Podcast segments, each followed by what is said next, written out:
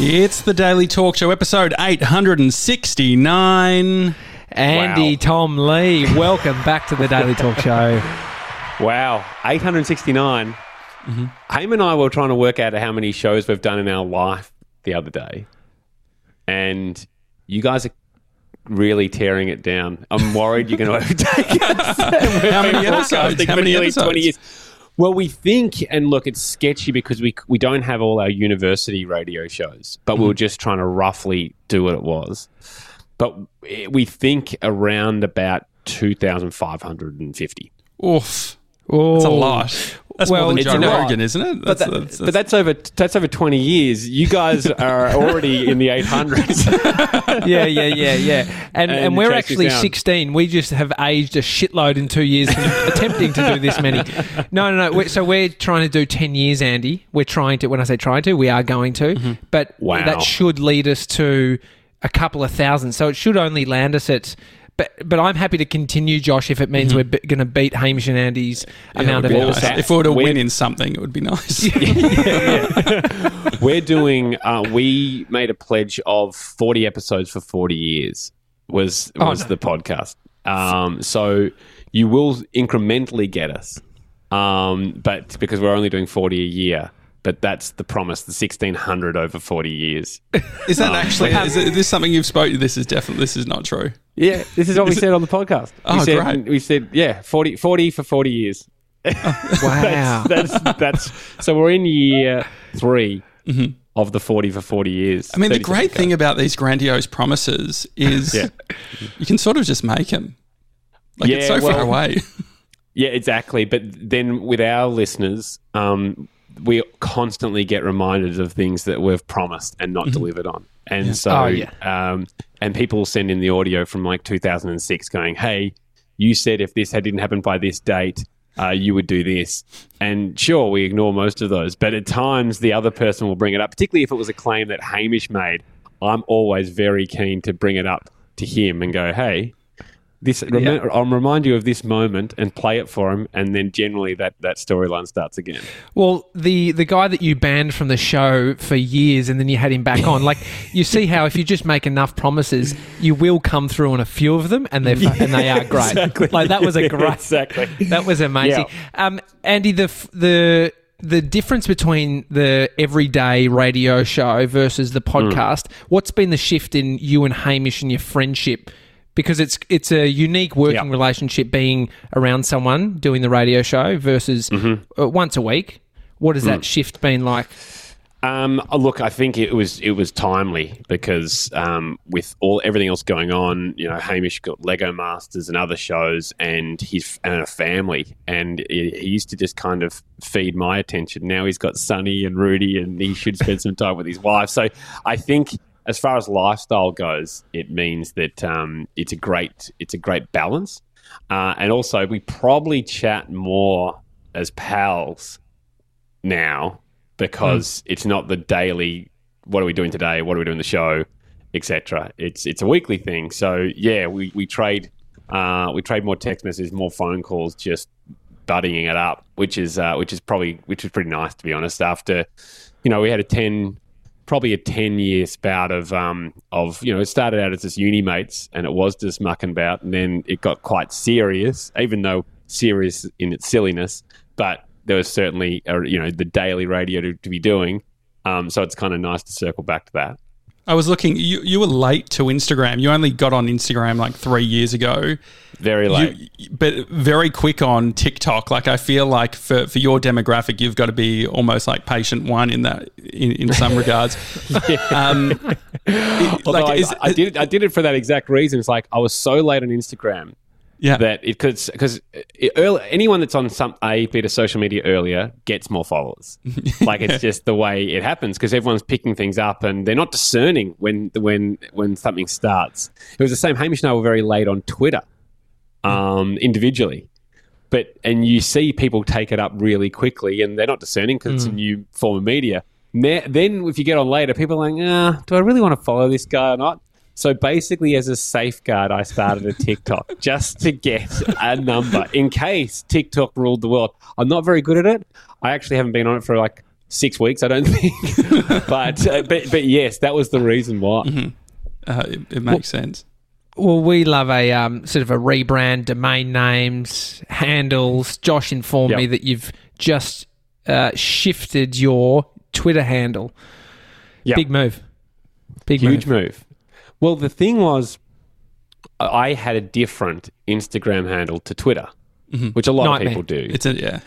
But fast and loose, Hamish Blake is doing some of the worst. Hamish Blake Shots is still available on Twitter yeah. if you want to pick it up. Yeah, exactly.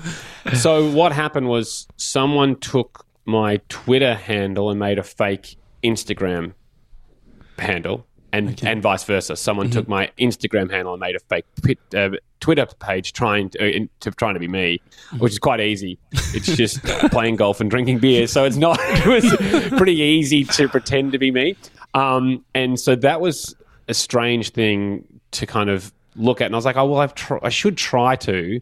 And when people are tagging in you on the o- opposite one, they often get it wrong. Yeah. So I thought I should try and. Uh, and sync them up. And I noticed the other day that the that Twitter had gone on and disabled um, the the person impersonating me. So people must have reported him or something, mm-hmm. or him or her. And I thought, well, this is an opportunity to to see if I can get that handle. Um, and I could. So I did. Talk, talking about golf, the school that I went to um, in high school was called Gleneagles. And I oh, got yeah. the I got the Twitter handle Gleneagles, and I oh, found before. an old email of me contacting the Gleneagles golf course, seeing if I yeah, could do some sort of Scotland, contra. Isn't it? Yeah, where I gave them the Twitter handle in exchange for a, a few rounds of golf, but they never wrote back. So if if you think that you could potentially do something with it, I'm happy to give you Gleneagles on Twitter. I will eventually play at Gleneagles. Okay. Yeah. Um, uh, Can you tag Hamish me? Has, Hamish has stayed there, which is oh, really? so weird. He doesn't play golf. um, he was just looking for a nice place to stay after we did a trip through um, England and Scotland. And mm-hmm. Zoe was travelling across, and, and knowing Hamish, he probably would have just typed in something very quickly and booked it because he'd promised Zoe that he'd done it four weeks ago or something. Yeah. uh, so he ended up in Gleneagles. He loved it, but he's like, I'm like, Are you, I, I really want to play that golf course, and you're just just having having walks and having having lunches. So um, yeah, I will I will definitely get there to play because I've got this. You know, I, that is the retirement plan: is mm-hmm. to pick off golf courses around the world, and I'd love to play. I don't think Gleneagles is in the top hundred, but my goal is to spend a year or two and, and play the top one hundred golf courses in the world if I can get on. And that, to me, would be an amazing year. Boring for a lot of people, don't get yeah. me wrong, but well, that would be what, great for me. What actually makes a top-level golf course other than green grass and it real, you know, it mowed properly? What Good what hot chips gives at the clubhouse, that? I believe. Oh, yeah. Oh, yeah. Well, I mean, I'm about to delve into something that's super interesting to me, uh, but you guys can edit this, guys. no, no, no, no, this is great. Okay. Um, how would I describe it to people? That Okay, most people might like food more than, mm-hmm. than, than golf. So let me try and use food analogies, right? Great. Yes, great. You are right about the way it's mown and how green the grass is, even how fast the actual greens run and how pure they are. The ball doesn't bobble around. It's just pure. It's like on carpet. That makes a good golf course. So I suppose that's like the food itself. The ingredients have to be good, right? Mm-hmm. So fresh, good ingredients. Then you're talking about the ambience. The, you go into a beautiful restaurant, obviously dimly lit. They might have lovely fixtures, fittings, et cetera. The golf course design is just as important. A hole and its design, the way it uses its hills and the way it puts bunkers and trees, et cetera, is just as exciting. You can get there and go, that's a good hole, that's a terrible hole. And I know that makes no sense to a lot of people, but there is a golf course, a public one, next to my house down the coast called Saint Andrews Beach, which is so highly ranked, and it's a public course just because of the design. The holes are really clever. What about weather? Like, I can imagine it gets nah, wind, windy never, in the coast. Never, like, weather's not an never issue. Come, never comes into it, I don't think, when they yeah. judge golf courses. I don't know why, but you, yes, there's some of the, like, the, for instance, in the top of Tasmania, a place called Barn Burgle, uh, ranked number one and two or two and three um, in the country. Royal Melbourne's still number one, but yeah, two and three in the country. But it gets super windy and mm. super rainy down there. So you got to pick your time to go. But the courses are incredible. Surely that's a consideration, you'd think. Anyway. Nah, because you're meant to you're meant to brave it all. It's meant to uh-huh. be for all conditions. Yeah. yeah. I mean, but, have you um, have you experienced one that was at the top that, you know, according to, you know, at Andy Tom Lee, that you haven't rated it? Well, I mean, you guys having played Tiger Woods Golf on P S four or mm-hmm. something back in the day, or yeah. P S three, I, Pebble Beach is a very, very famous course. Yeah. Um, and for golfers, even if you're not a golfer, Pebble Beach might be the one. That I didn't think Pebble was as good as I'd hoped it would be. Hopefully, they allow me back on. Um, but the- also, when you play really shit, you mm. can think that the course is really bad. I didn't have a good day. So maybe that was it, just my own little demons coming out. You see, you hear that like uh, Donald Trump apparently cheats a little bit when he plays golf. Yeah, but then what a dog. I'm reading a book. I'm reading a book called Commander in Cheat, uh-huh. and it- it's about a guy that played golf, a lot of golf, with Donald Trump, and realizes realized the way he cheated in golf is very close to the way he cheats as a president, and the way he lies, and the way he goes about it. His whole life actually is this is is the way he treats golf as well. It's quite fascinating because he says that he's got a handicap of four. Like, which would be one... a huge lie. It has to be. Yeah. What's your handicap? I'm off six, uh-huh. um, but I, I'm I'm probably worse than that. At the moment, I got mm. lucky on a bit of a run, which can bring it down. But mm. four is extremely good. Yeah. Um, and I've seen here the way he swings it, and ain't no, no good. That, it, what is the not, what's this? The what's the similarities of? I'm not trying to compare you to Donald Trump, but just golfers. Mm. In general, well, what are the traits well, of people who like well, golf, and how does it sort of how does it translate to, you know, normal life for most? A, I've I feel like I'm on an uphill battle with golf because it seems like the current spokespeople for golf are Donald Trump and Sam Newman, yeah, and, and so anytime like I'm like. you know, enthusiastic about it.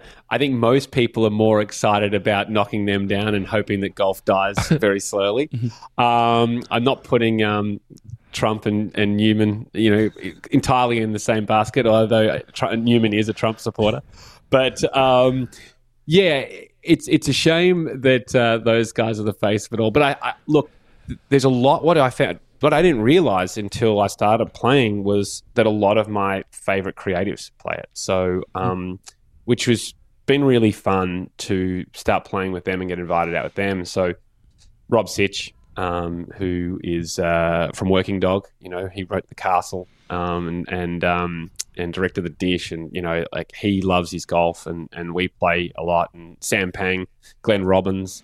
Loves his golf, um, and, and we and we play a lot. And so there's this group of people that you can go out. Mick Malloy loves it, um, and it's a, the thing I love about golf. I realised um, is it's actually the chatting far more than the golf. I don't. I've never go and play by myself. Are you a walker, um, or you, do you go on the golf cart? Always walking. Yeah, yeah, always walk. And it's the only time in life, really, for me, because I like being busy and like being connected. But I t- turn my phone off for. The, the golf game takes five, about four and a half hours, five hours, and wow. no one seems to look at their phones. Like, it surely just there's a, a great it, app. Like, I feel like because I used to play golf a lot as a kid. Like, I would I'd yeah. be on the course like seven days a week type of thing. Terrible. I think I was at the max, which is a thirty-two handicap for juniors, um, and spent like a lot of time. But I feel like there were contraptions. Like, do you have some, like a? Do you still use a scorecard? With a pencil, yep. Does that help yep. you with your cheating?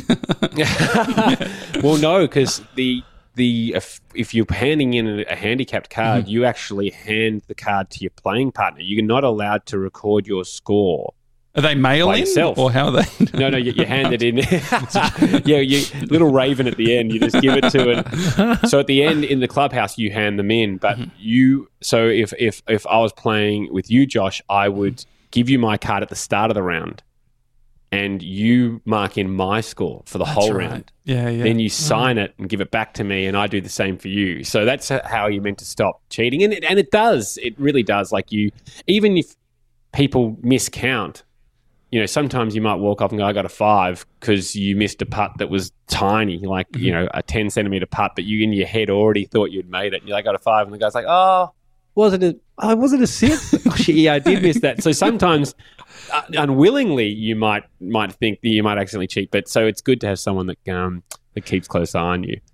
But, Not necessarily um, for us, but um, golf it would be a great place to take someone on a date. Like if you're just doing banter yeah. and you're you're focused on the, the chat, it's a great idea. I mean, I well, guess that's mini is, golf. It's that. Well, I nearly the, flipped the golf buggy. Remember in Fiji with Bree, I've got a GoPro footage of her saying "no" as we we actually we got air. Well, it's. I mean, people talk about different meditations. You know, mm-hmm. this I don't. I don't meditate as such, but then realised when I've read a bit about meditations, like, oh, this is exactly what I'm doing when I go out there, like mm. concentrating on something that's completely different to your life. I don't tend to get think about work at all because I'm so focused on.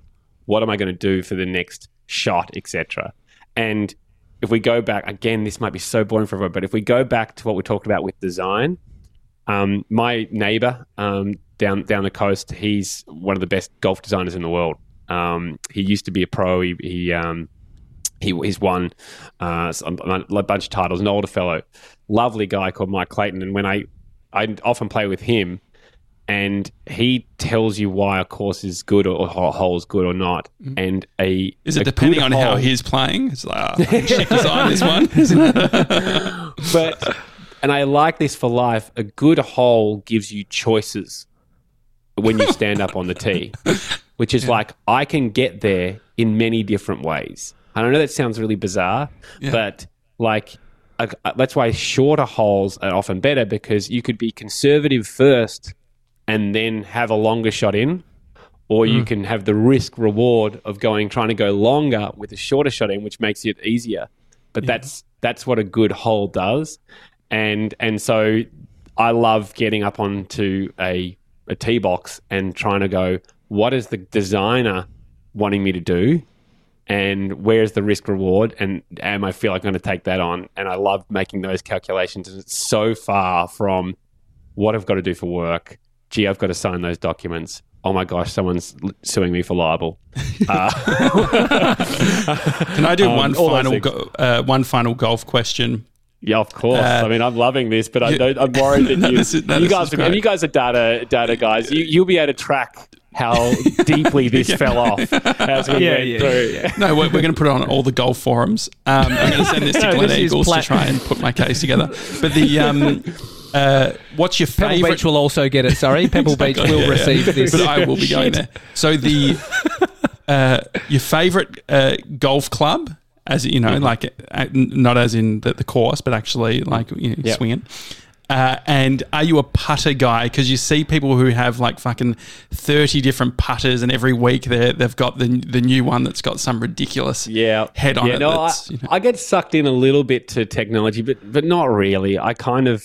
Just get my clubs and, and, and kind of stick with them. I've been fortunate in recent years that because of my love for golf, one of the brands reached out and said, hey, we really love what you guys do, mm-hmm. what you do and how much you love it. And they send me things. So I feel a bit cheeky in that regard. But um, mm. as far as the clubhouse, there is, I, I'm a member of Peninsula Kings, which is this mm-hmm. beautiful clubhouse. Like that's your traditional golf kind of thing. Mm-hmm. But I would say my favorite is this one at Saint Andrews Beach. They ran out of money.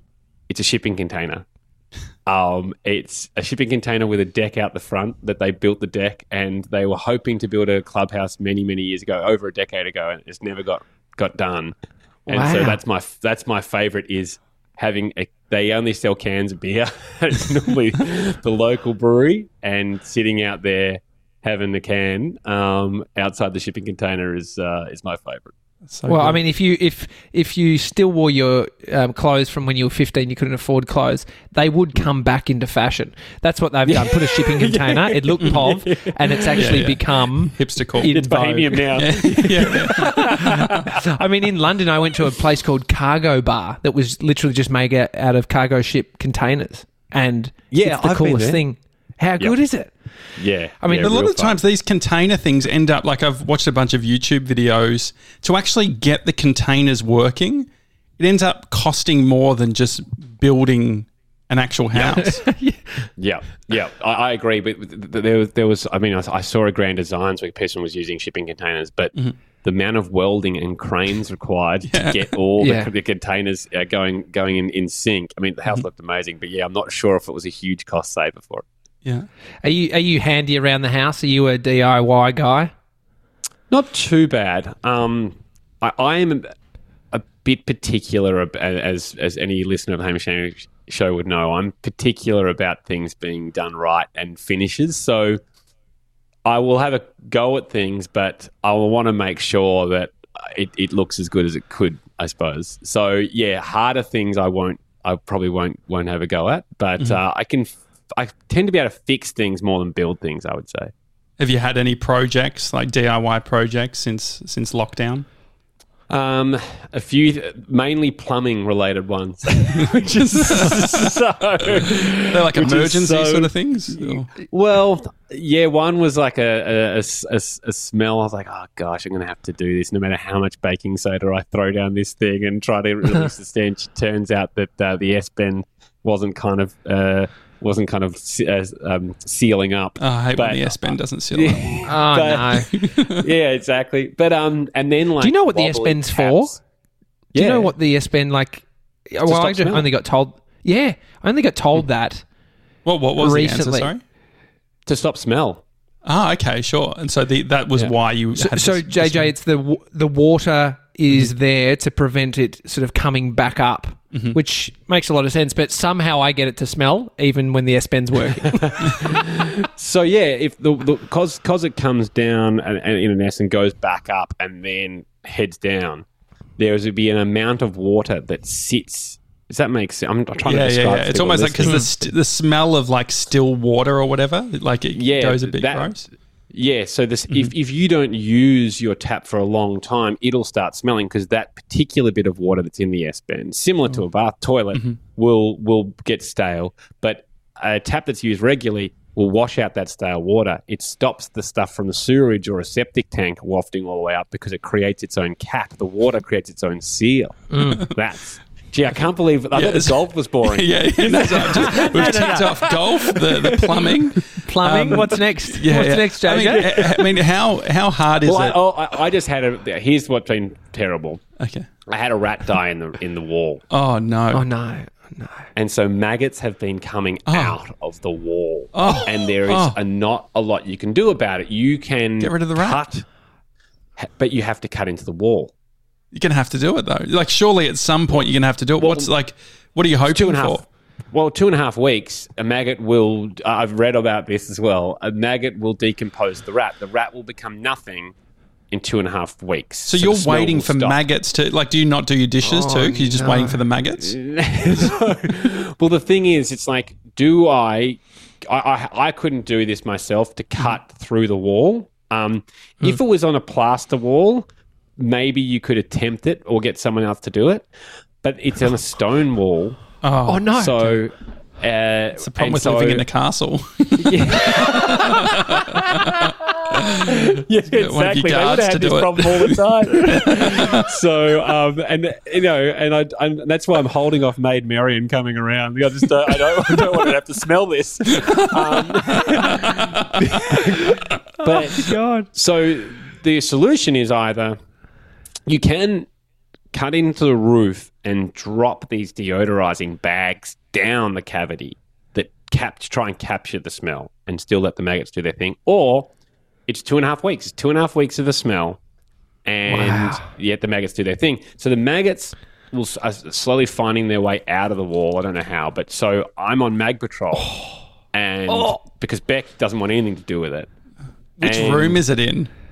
Living room, which is not great. Yeah. So Beck, like, when the when the smell was at its worst, Beck was just not. We're not watching anything. Okay. There was no series no, that was compelling enough to get anything. us. A lot of golf. Oh, there was a lot of yeah. golf. so, um, which was kind of fine for me because I was like, oh, I, the footy was on. So I was like, okay, well, I was, I'm happy to withstand the stench. Um, mm-hmm. Things are worse, and I can watch football, but. Um, yeah, now it seems like the maggots have done their thing. It doesn't really smell anymore, but they're just coming out full as a gourd. Oh. They've had a huge, they've had a great oh, no. lunch and they're coming out. And um, and so, yeah, I'm on mag watch every morning. I wake up and Beck goes, you're going down clean up that, and I'll. Oh, so there's like, ma- what do you mean clean up that? What are you cleaning up? You wear. Well, I'm clean. I'm cleaning up all the maggots that are coming out of the wall. How many maggots? Oh well, at, early on, I would say tens, close to a hundred. But now it's oh like, my. yeah, now it's more closer to, uh, I don't know, it's like a ten a day type thing. But oh, do you wow. think next time you have real- a rate, because like there is that like two and a half weeks that you've had to wait. Is it worth it, or is this like waiting for Instagram? Next time it comes around, you're going to to- hit it like TikTok. Nah, totally worth it. I'm trying to find a photo for you guys because I sent a photo. Um, oh, no. Here we go. I think I've got one here. Okay, so like. This is what I'm... I'm not sure if you can see this. Yeah, just, but, just, on, just go to oh, center go, of screen yeah, yeah. in front oh, of your face. Oh, oh, yeah. Center, yeah, there you go. Oh. Oh, yeah, wow. Oh, no.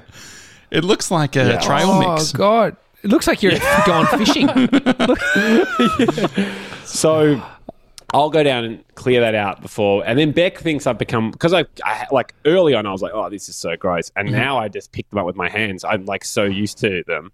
And Beck thinks that's really gross, but I we're at the other end. It's it's um, I'm, we're down. It's like COVID cases. It, it actually was tracking exactly. I was looking at modelling from the University of Melbourne and how many maggots I would get, and we were hoping to get under a daily average of. Are you of doing one. briefings? Uh, yeah, yeah. Every, every morning, I your get North up, Face I jacket go, on. You know it's good uh, news. I, I, I'm pleased to announce that um, we have a, uh, a maggot count of twelve today, bringing the rolling average down to. To twenty point five. Um, sadly for those maggots, all of them have died. uh, but um, yeah, so we're, we're getting close to a zero maggot count. And look, I'm kind of grateful for them because they are the ones that got rid of the mouse and the snake. No, I get it. I get it. It is the circle of life. It's the circle of life yes. right there. Well, it's Elton it's, John. I put I put him on as I clean up the maggots. I put Elton John on. How do you, like, uh, doing a podcast that's about uh, comedy and sort of um, uh, entertainment during a time like a pandemic, what's the conversations that you're having as a team around how you're going to tackle it? We had one really short one, which was, mm-hmm. let's not mention it. Mm-hmm. Like, it, it, it, it's all everyone was talking about, but our show doesn't really reflect topical things. It's more about our own adventures. We're starting up and the interaction with people. I noticed a lot of people writing in um, more than, than ever to say thanks. Um, and particularly after that first lockdown, um, the first two, two weeks of the, of the podcast going out, people were writing in saying thanks. I'm using my, this is a good escape and so on. So that kind of affirmed mm. that decision for us, which was really mm. nice. Um, And you don't realise that that's some people's escape, which is, again, we're chuffed with that. So, yeah, we we didn't want to talk about it much. Um, there, and as soon as you kind of put that behind you, you off you go. I remember when it was a similar thing. Our show doesn't do serious all that well. Um, we're fine to. It just doesn't. It doesn't feel like the natural place we want to be. Mm. Um, because it's escapism and it's fun. And I remember have you when, ever had um, a moment he, where you have gone serious and it's sort of re- it's felt rewarding and it's it's sort of yeah. There's there's moments where you where you we if we're both super passionate about something, there's moments that you feel compelled to and you want to and and you do. Um, but for instance, when Trump got elected, um, that was a strange day across the world, but particularly in America mm. and. Can't remember how much. I think it was probably an, it could have been an hour of the show. Um, we have a lot of U S listeners, and we just put the call out to them and just said, um, "This is when we're doing live radio. Does anyone want to talk about it?" And we just kind of got people calling in from the U S, just saying how down they were. I know a lot of people were, were up because they were Trump supporters, but there was it was a strange feeling, and reflecting that felt like the right thing to do when when the world was just a bit confused as to what was about to happen. Um. And then that's a way that we did lean into it. But on the day Heath Ledger died, again, we were live on the radio.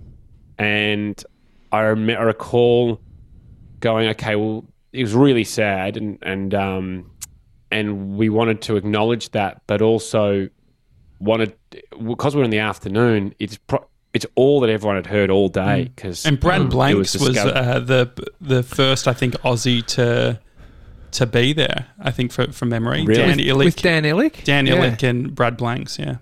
Wow. So we just, I, I, again, if I recall correctly, at the top of the show, we just said, hey, really sad day for Heath and his family, um, really sad day for Australia and for all movie lovers. We acknowledge that, but we're going to do our best to um, talk about other things today and take your mind on it. You've got it all day. Mm-hmm. And uh, and and that was kind of, we said at the headline, and then the rest of the show we just went on with it. And I think it that that to me felt like the right thing, because there's nothing more to add in this, in that regard. Um, you can do tributes and stuff, but we'd had it, we'd heard that all day, and we thought we'd be the opportunity for people to maybe hear something different. And, and we've taken that approach a number of times. I, I feel like that's really putting your audience first, and and and your, the brand of what your show stands for. Has there been times where you've wanted to talk about something, but the show just isn't aligned with that? Like, it's not that you wanted to vent or... Think, yeah, I know what you mean. I, I reckon, I, I think um, there were times back in the day that we discussed, oh, should we be talking this? Or it might be a serious topic that we're asking for calls on. And, and we tried it, and it's, it was kind of like, it felt like a massive U-turn. Like, it just felt like mm. it, it's difficult to go from being so passionate about kids' meals for adults mm-hmm. um, and and having a huge campaign about that, or, or trying to raise funds to, to buy a hoverboard, to then turn around and, and go with something really serious, because a lot of our comedy was based on taking silly things extra serious and being really earnest yeah, yeah. about the stupidness of it. And suddenly to be earnest about something that is, you know, quite meaningful is is a harder thing. And I think your audience kind of goes, hang on, wh- where are we? You know, mm. and you, you disinterrogate everybody. So we, we chose those moments. Um, the most recent one, I suppose, was we discussed with marriage equality, with that the postal um, mm-hmm. vote on um, – that was a really strange time. Um, and Haim and I were passionate about um, marriage equality. And that was one where we went, okay, well, no, we want to say something here. We want to do something. We don't want to hide away from it.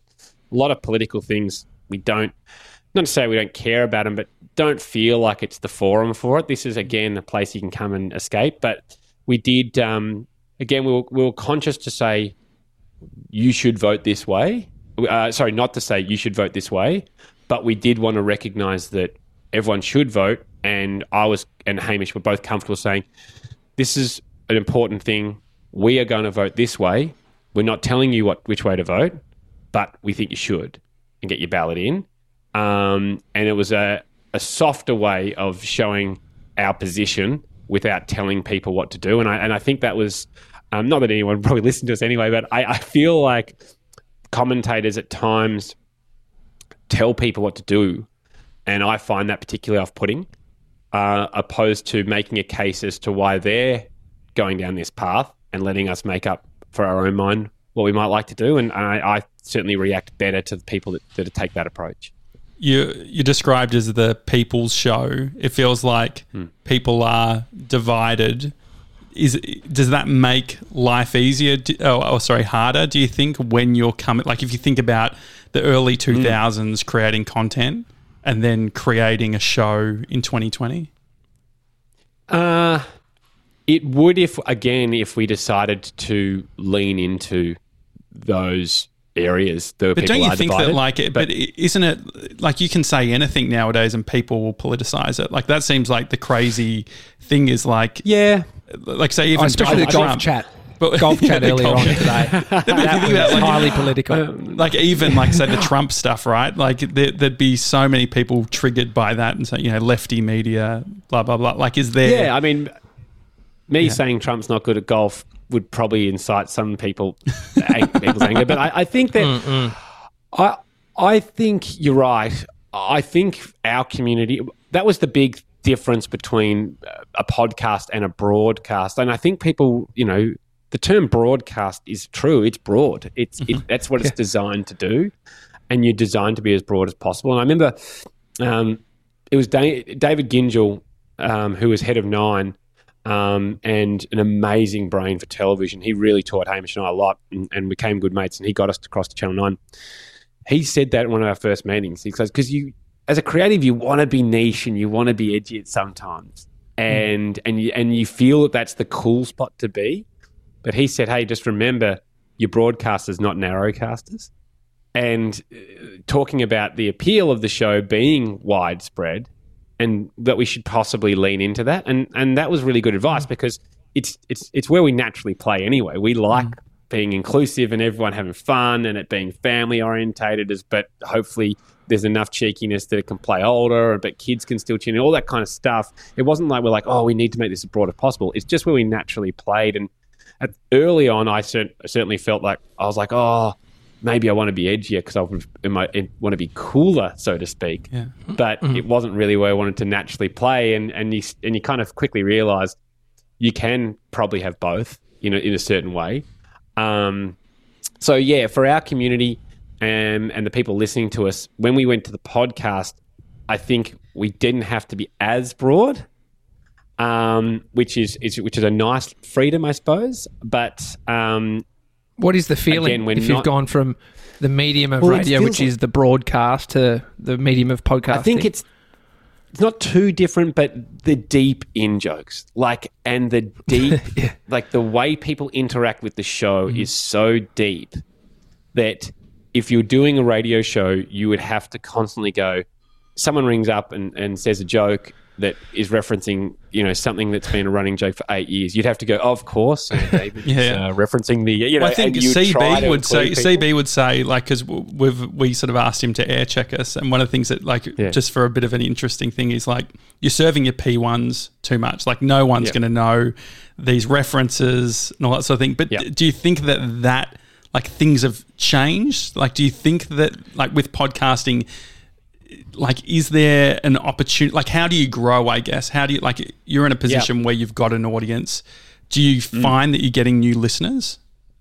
Yeah. Yeah, we have. It, it, it's, um, we were surprised that, um, our podcast, as far as like the daily, the, uh, the per show download, obviously we had five shows a week mm-hmm. in the last week, but going to one, it actually five times the amount of people started listening to the yeah, podcast. Wow. So we were, that was a surprise for us, or roughly maybe four to five. And we were like, oh, wow, okay. People want, we, I, I was surprised because I didn't expect people to care that we left the radio that much. And perhaps they were like, oh, yeah, I still liked those guys a bit, so I'm going to find them. But they didn't have to do that when they could turn their radio on every day. So that was, that was a nice uh, uptake. Um, and then, yeah, from from there, we still want the show to be accessible for all. It's not about going mega fans, you'll enjoy this, you'll have no idea where you're up to if you just tune in. I don't think that's ever So where's the, the nuance then? Like, so how do you get the in-jokes while still being inclusive? I think what we'd have decided is there are in-jokes that we're not going to try to um, explain. Yeah. And mm. they just roll past, but they're moments. And so the deeper listener will laugh at those moments. But for those who don't know, hopefully they just fly on by and you didn't mm. even know that you missed mm. out on anything. Yeah, yeah. Um, and so that's... Well, it's like being in a conversation yeah, with a group of people and there's a someone makes a joke and you don't hear it, but you laugh because mm. everyone else is laughing. And so I feel like there's a yeah, version yeah, of yeah. listening to a podcast where you're like, ha ha, I'm, there's I'm, a that must be an in-joke. There's a stickiness to that as well, right? Like, I think that... There's a sense, I think, especially with H and A, it's like you want to, when you listen to an episode, if you haven't listened to the other other episodes, like there is that sense that you want to go back because, like, hang on, this is something mm. that's being mentioned here. I get it, it's funny, but I think I, like I need to go back. Yeah, I agree, I, and I I think that there's certainly. I have friends go, "Hey, what's all this about?" You know, and I'll go and I'll explain it to them, and they go, "Oh my god, that's hilarious!" And so, yes, the intri- hopefully intrigue takes over, and that mm-hmm. builds into people going back and, and listening to more. And, that, and that's been fun about the po- what we did with the podcast. There were some jokes, so which is, we're in our third year, coming at the end of it. There were some jokes that we carried across from the radio days, but very, very few. We decided to try and create the whole new world and, and be podcast dedicated. And so it was nice. People can now go back to Podcast One, and if they were to listen in order from there, they would ha- they'd be completely up to date for the podcast. You didn't need to be following Hamish and Andy for ten, twenty years to, to get it. So mm-hmm. um, that was something that we were conscious of. So forty shows a year, forty years, you're, you got thirty-seven years to go. How how different, because creators a lot, of, uh, the, the ones I see online, you see them, they shift what they create. They shift their interests mm. based mm. on probably their, you know, their age or what they're into. Yep. What do you think you guys, like blue sky thinking, the Hamish and Andy show, if it goes more niche based on the, you know, the medium of podcasting, what would it be? Um, I, I we've only got one trick, um, and so I think we'll keep doing that, which is essentially trying to make each other laugh, um, and hang out, and and uh, the good, the fun part about it is, you know, segments can come and go. You can get used to them. Some can um, uh, can fall away. Um, Pizza Lotto has probably seen its uh, the end of days, where um, you basically re-rang a pizza shop and tried to guess what pizza was coming out next out of the pizza oven. Uh, that's Pizza Lotto. Um, oh, can we have that? Yeah, it's great fun. um, so I think that's a yes, Josh. But, yes, yeah, absolutely. Um, so, but I feel like uh, what I love, and particularly about working with Haim, he doesn't like doing the same thing for very long. Mm-hmm. Um, or the same line of stuff, and we're both pre- and I'm similar, but we're both pretty aware when we feel like the tread is being worn off the tires and we should put that aside. And even with the radio show, we only had one or two, or, you know, maybe two or three regular segments, um, because we liked having a bunch of segments that you can pull in any on any given day if you felt like playing it, opposed to every Wednesday we're doing this, every, you know. Um, and there was some interesting discussions back in the day about that. The the programmers would go, yeah, but you need to give your audience something to hold on to. And I, I tend to agree with that. If Wednesday we did a segment called Blast from the Past, and um, where we rang up random numbers and pretended that we went to primary school with them and see if you could convince them that you did um, by bluffing. Uh, which was scary that you could on a lot of times. But, um, you know, the f- people would look forward to that. It's something for them to hold on to, opposed to the show could be anything. 'Cause, and that's also a good learning, I think, for us, was like, you need to give people enough things to hold on to, but then keep variety so it feels fresh each time for them. And that's a balance we try and do. What about uh, growing and, like, scaling an audience? Like uh, mm. what we've found in uh, August... We were, you know, strategizing and thinking of ways and how we can we can grow, and we realized, oh, we need to focus on all these other business things that we're we're doing, and we couldn't focus on that specific thing. And we're like, what happens if we did? Well, you and um, I talked about it at the time. Hey, we're yeah. talking a lot about that stuff. Yeah, and exactly. It's, and it's so, tough. like, um, um, and a month ago, uh, so like all of September, we're like, what happens if we don't have a single guest on? And we'd told ourselves that, you know, guests bring numbers and all that sort of thing. September, we had our biggest month of downloads ever, which mm. is just this weird thing, because we'd been using this lever that we thought was yep. what was going to bring people to the to the show, and it was mm. we we spent so much time like having like sometimes we'd have I don't know maybe twenty guests on a month, and it's quite exhausting doing that, like yeah. especially um, you know, when you're in a pandemic, and so yeah. that made me question everything in regards to how we scale up or how we find new listeners. Yep. What are the levers that you guys have pulled on over the years to find new listeners?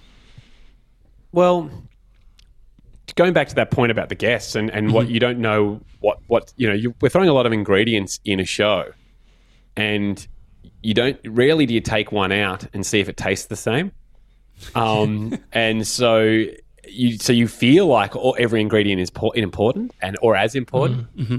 But with Gap Year, the first one season, we had celebrities. We did a Tonight Show slash travel show out of New York, and you know, and we had huge celebrities come on. Like Susan Sarandon was in studio, Coldplay played live, Taylor Swift was in there. Like, but what was strange was the feedback was we we don't want these guys, people.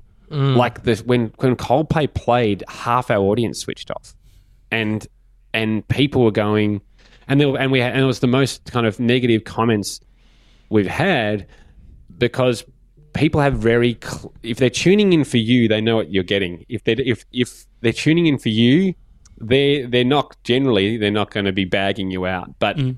A guest comes on and suddenly you're saying you've got to like these people, even though Coldplay, I'm, I think they're amazing. I know they're actually, I've since learned that they're quite def- divisive um, as as far as their audience. People either think they're really lame or think they're really cool. And mm-hmm. um, I like Nickelback. So, I love Nickelback, by the way. Yeah, you don't like Nickelback, yeah, well, do you? I can I, tell. I don't like Nickelback. I, don't yeah, yeah. Like Nickelback. I put Coldplay and Nickelback in the same category. Both uh, great bands. Yeah, well, that's the thing. You you may be like, people would be, have that opinion, but they're, mm-hmm. again, they're, it, they're divided. And we realized, wow, okay, we're in a situation where we're trying to bring in stars to, to up our show, but it's actually causing some people to turn off. So mm. do we? And we had that discussion in the second year. Do we want to have any guests at all? And we we dropped them. Mm-hmm. And second year rated much better than the first. Um, because we went back to the core of what we did, which was travel and mucking around and seeing real people. Like, we went on the search for more real, crazy people around the world, which was a, a better content.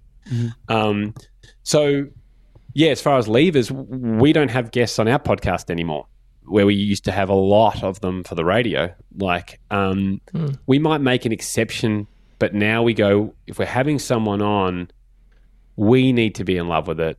And we need to bring them into the world. Um, they're not just there to talk as a straight interview. There's too many of those. Um, we need to bring them into our world, and, and so the listeners go, oh, great, they're playing along with well, with the thing we're all building together, um, opposed to stop down and look at me. Um, mm-hmm. So as far as the levers we're pulled, I wouldn't say we're we're pulling, pulling any more levers. We probably dropped some off as mm-hmm. we went. We dropped off things we don't think we need anymore, and we wanted to make it clear about, um, you know, what, what the show is and what it does. We've found it. Oh, I personally found it hard with the pandemic. I love live uh, guests. When I, and when we say live, live listen, like listeners, we we love having listeners come in and test them and do different things, and that interaction I think is really fun and important. And proud of how we can get through without doing that, but it's all been on the phone, et cetera. I'm looking forward to more live interaction, and also going out and getting up to some shenanigans would have been fun mm. and has been part of our show. But so we look forward to bringing those things back in when we're allowed. Um, but we also are aware that you can't, when you're trying to build the audience. The, if the goal is just to build the audience, it's I reckon it's it's a you're it's a really hard task. Yeah. But if your goal is how can we make this show better, how can we make it more interesting, then your audience will build. Well, and that's, that's what probably, like that's T J and I are always talking mm. about the fact that uh, interview shows are so popular because it is that common lever. But the thing is, you just end up with interview shows because because it is a yeah. good strategy for a lot of a lot of people from day one. Yeah. If you do that. Then, like, so for instance, if Hamish and Andy, uh, back when you started, were known as, like, you know, the um, uh, Breakfast with the Stars, like uh, Kyle yeah, and Jackie O, like it'd be a, it'd be a, it'd be a different story. But I think so. Yep. You then there's a level of steadfastness that I feel that we have to do, which is like getting people to know us, be smaller, but do it on yep. using the levers that we want to then have sort of more um, creative control in the future. I agree.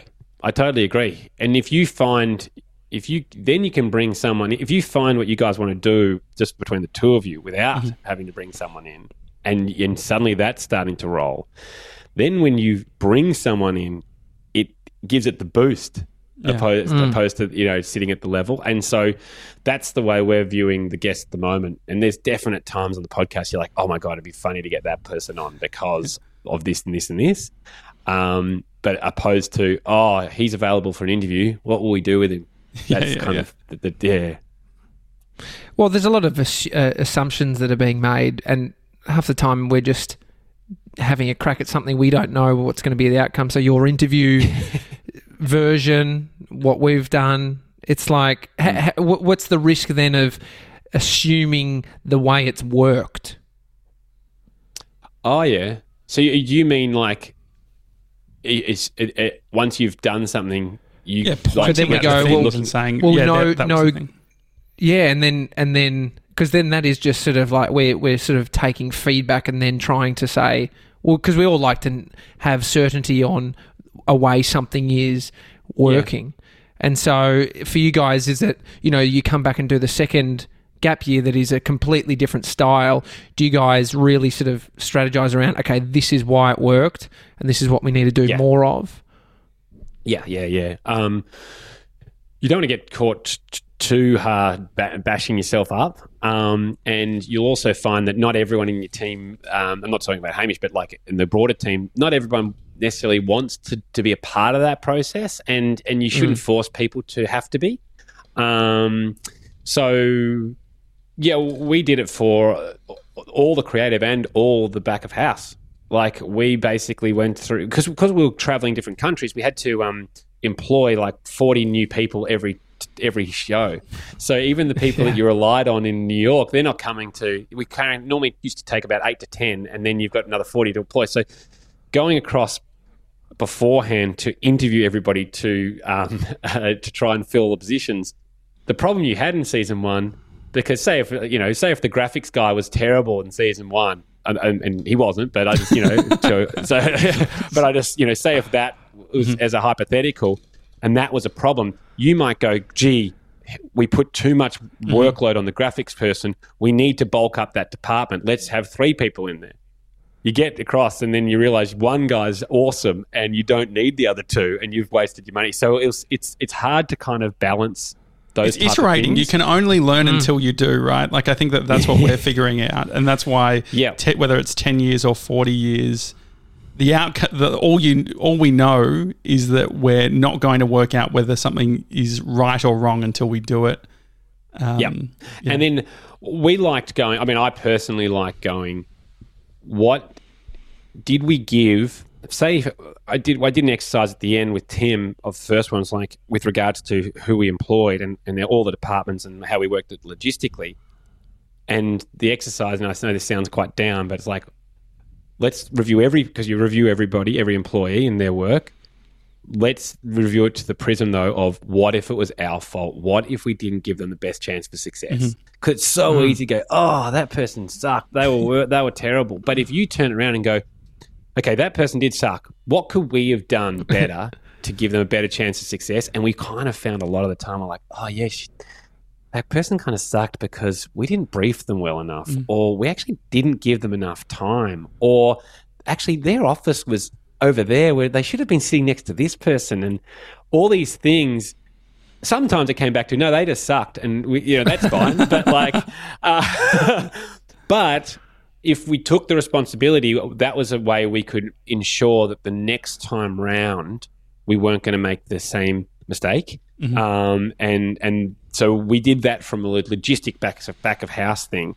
And then creatively, we all sat together and Ham and I sat down and we listed every element of the show, like graphic, voiceover person, everything you could think of. That and, and Ryan and Tim had put all that up. And we basically had three columns, keep, ditch, maybe. And one, mm. in, in a singular day, we went through every single thing and just put a tick alongside all of them, and then went, okay, they're the elements we want to keep. Here are the maybes. What would we change about the maybes to potentially get them in this new look show? And mm. once it's basically The that, Apprentice. you you, you are Donald Trump. I feel like I'm more of a Mark Boris. Yeah, no, I get it. Yeah, yeah, yeah. Um, yeah. yeah definitely. The, uh, yeah. Mark Boris does a lot of weight. He's he's, he's ripped. Yeah. Um, um, no, so it was it was an interesting thing to go do that, and then once you've got that set, you don't have to keep coming back to it. Like, mm-hmm. like mm-hmm. you know, we did that because it was wrong, and then as soon as it feels right, just enjoy it, I suppose. Yeah. Uh, you're a, you've got a really good business mind, and I think but so you combine your business mind with your creativity and your how you think about audience and content. Like, I think like that's the that's the superpower, like that combo for you. Uh, radio, I've uh, mm. I feel like th- there's definitely... Thank you, a- that's actually very nice. I didn't know what to say because it was a bit awkward, no, but right. I just said that, thank you. No, it's true. Um, and so like within the radio industry, I catch myself, I think that uh, Tommy and I are in a bit of a moment where we realize that, like, we used to reference it a lot, or it used, like, we'd be th- like looking at what the radio industry was doing, and like that was like a bit yep. of energy for me, where it's like, they're doing it all wrong and we're going to do it another way. And then you sort of like build your own thing and your own industry, yep. and then it's like it becomes less and less of a thing. Uh, but if because you do have such an understanding of the radio industry, if you were a C E O of a radio network in twenty twenty, mm-hmm. thinking about the, what you just described even then, just from a business perspective, what would you be doing if you were C E O? Sell it. No, um, the, sell the whole network. No, I, I actually think that radio's absolutely still got a place. Um, I would, I would probably. It's it's a tough one because it requires more resources, but I think local is an area, and, and local community is an area where you can really lean on radio still.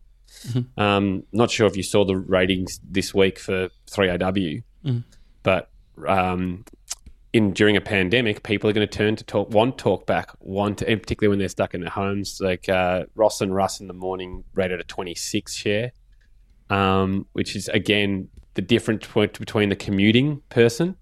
Um, as is far that also as, like, like a demographic that, like, so because totally. You talk about like um, radio as uh, broadcast, this broadcast medium. I almost feel that radio is actually just becoming what podcasting is, which is its own niches. And it just so happens that an A M band has a larger demographic or niche, which is mm. older Australians. Um, yep. And yep. so, yeah, you, like, you can what, see like, like Gold, F- Gold F M is number one breakfast show F M. Mm-hmm. It plays old music. Yeah. Like we, yeah. it's all getting older. Mm-hmm. No one is, no kid is going, I want to find out what the number one song is. I better listen to the hot hits. Like mm-hmm. it, they go online. So I think I would skew everything older if I was mm-hmm. trying to hang on to radio as a mm-hmm. C E O. What about like I if you had, to, if you weren't married to the the license and you weren't married to even uh, radio as the thing? Because there's a lot of great talent yep. in radio stations, just from a storytelling, creativity, content perspective. Yep. Where do you think their place is? Not just at like a Band-Aid fix where it's like, oh, look, we probably can squeeze a little bit out of this market for another f- five years before we're going to have to really deal with this mm. issue. What, like, what do you actually think for, like, if it was a, if it was a strategy that was, because a lot of these have podcasts, like S E A has podcast assets like Podcast One. They're playing yeah. in this space. What, what's the doubling down or what's the stripping back? Like, what's the specific advice that you would give as a C E O? Um, I think you've got to find the shows which have a, a, a strong connection with their audience as and they're building a community, because people like being a part of something. Um, and so that that'd be the if if if you, you can look at your shows and go, oh yeah, people love the feel and look and being a part of this. I'd hang on to those. Um, with regards to that, look, it's really hard to tell that. There's a lot of shows, you you wonder with a lot of shows, like what type of listeners are jumping on and why. And I think that's it. I think that was set and forget for a long time because everyone was just tuning into radio because you drive along. But now you can, with all the podcasts and Spotify and all those things in your car, Apple CarPlay, you just got so many more options. Mm. So the, what is what is the reason to to be to be tuning into these people now? Uh, opposed to others, and I think that's a really hard question. I think, again, it's about creating communities that you can get on board and be a part of. Mm-hmm. Makes sense. Uh, thank you, like, not only for uh, being on the podcast twice, but you've you've helped us a bunch off air as well, just from a, you know, uh, you know, giving your perspective, because, yeah, as I said, you've got that three-pronged mm. approach, which is super, mm. super handy. If we let go God, of anyone in our business, do. It's because Andy's been using the whiteboard and moving yeah, across yeah, yeah. like The Apprentice. Yeah. yeah. I'm no, we say, love you, Andy. Yeah, I'm going to say yes to uh, I'm going to yes tick to Josh. It's a maybe for Tommy. uh, Maybe's not a no. A maybe yeah, not yeah, a no. Exactly. Yeah, exactly. What can we do with Tommy to put him into the yes pile? But I would definitely put a cross yeah. against me after this episode. Too much golf. Uh, guys love it. You love uh, what you guys do. It's um it's fascinating, and uh, yeah, you're ahead of the curve. Thanks, Andy. Uh, Andy's thanks, got mate. a podcast called Hamish and Andy. Uh, you, yeah. should, you should uh, download it if, if you like. Uh, otherwise, we'll see you tomorrow, guys. Have a good one. See you guys.